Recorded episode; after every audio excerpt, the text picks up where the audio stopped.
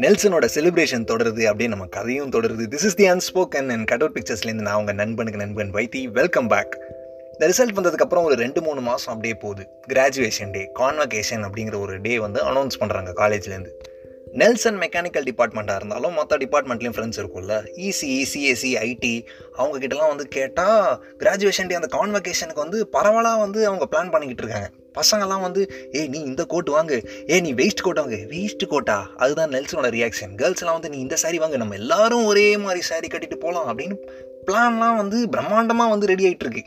இந்த பக்கம் நெல்சன் வந்து அவரோட கிளாஸ் குரூப் மெக்கானிக்கல் குரூப்பில் வாட்ஸ்அப் குரூப் ஓப்பன் பண்ணி பார்த்தா வெறிச்சு ஓடி கிடக்கு.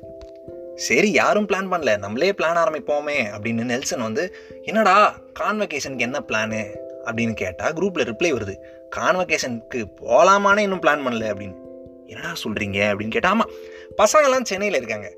அப்போ காலேஜ் வெளியூரில் இருக்கா? அப்படின்னு கேட்டால் இல்லை இல்லை காலேஜும் சென்னையில் தான் இருக்குது காலேஜ் மேனேஜ்மெண்ட்டை பொறுத்த வரைக்கும் எது சென்னையோ காலேஜ் அந்த சென்னையில் இருந்தது. பசங்கள்லாம் நிஜம் சென்னையில் இருந்தாங்க. ஸோ போகணுன்னா ரொம்ப தூரம் போகணும் ரொம்ப ட்ராவல் பண்ணி போகணும்ல.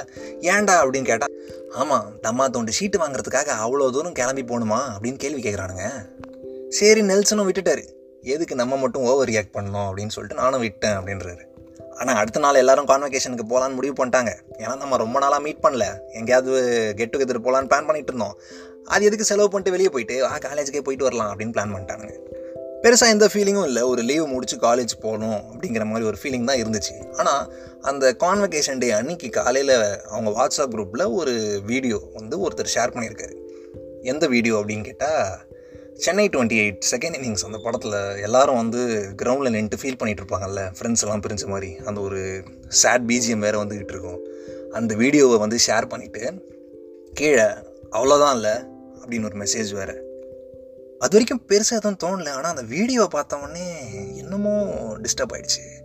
இந்த வசூல் ராஜா படத்தில் ஒரு டைலாக் வரும்ல? கன் மாதிரி நின்ற மனுஷன் நீ சுருக்குன்னு ஒரு வார்த்தை சொன்ன உடனே டக்குன்னு கண்ணில் தண்ணி விட்டாரு அப்படின்னு. அந்த மாதிரி கன் மாதிரி இருந்த மெக்கானிக்கல் பசங்க நீ சுருக்குன்னு அந்த வீடியோ போட்டோடனே டக்குன்னு அவங்க மனசில் டிஸ்டர்ப் ஆயிடுச்சு. என்னடா இந்த ஃபீலிங் ரொம்ப புதுசாக இருக்கே? நம்ம வந்து பெருசாக எதுவுமே சீரியஸாகவே எடுத்துக்கிட்டது இல்லையே. நோ டியூ சர்டிஃபிகேட் தரமாட்டேன் அப்படின்னு சொன்னாலும் பெருசாக ஃபீல் பண்ணதில்லை. ஹெச்ஓடி வந்துட்டு இந்த செமிஸ்டருக்காக ரெக்கார்டில் சைன் போட மாட்டேன் அப்படின்னு சொன்னாலும் பெருசாக ஃபீல் பண்ணதில்லை. இதுக்கு மட்டும் நம்ம ஏன் இப்படி ஃபீல் பண்ணுறோம் ஒரு மாதிரி வித்தியாசமாக இருக்கே. அப்படின்னு நெல்சனுக்கு கொஞ்சம் பயம் வர ஆரம்பிச்சிருச்சு. எதுக்கு பயம் அப்படின்னு கேட்டால் ஏன்னா சுற்றி ஃப்ரெண்ட்ஸ் எல்லாம் ஹாப்பியாகவே இருந்துட்டு ஈஸி கோயிங்காகவே பார்த்துட்டு திடீர்னு ஒரு மாதிரி எமோஷ்னலாகவோ இல்லை சோகமாகவோ பார்க்கணுன்னா அதுக்கு நெல்சன் ரெடியாக இல்லை. ரெடியாகிறாரு வழக்கம் போல் அவர் ஃப்ரெண்டு வந்து பிக்கப் பண்ணுறாரு எல்லாம் அப்படியே அவங்க ட்ராவல் பண்ணி காலேஜ் நோக்கி போக போக அவரோட பயம் அதிகமாகிட்டே இருக்குது இந்த சுச்சுவேஷன் எப்படி இருக்கும்? ஆக்வர்டாக இருக்குமா? என்ன? எப்படி ரியாக்ட் பண்ணணும்? எதுவுமே தெரியலையே அப்படின்னு சொல்லிட்டு அந்த ஒரு பயத்தோடு போயிட்டே இருக்காரு. பார்க்கிங்கில் வந்து வண்டி போய் பார்க் பண்ணிடுறாங்க. அதுக்கப்புறம் ஆடிட்டோரியம் அப்ரோச் பண்ணுறப்போ ஆடிட்டோரியம் வாசலில் வந்து மெக்கானிக்கல் கேங் நின்றுக்கிட்டு இருக்கிறத வந்து பார்க்குறாங்க ஸோ அந்த கேங்கை நோக்கி நெல்சன் நடந்து போயிட்டே இருக்காரு.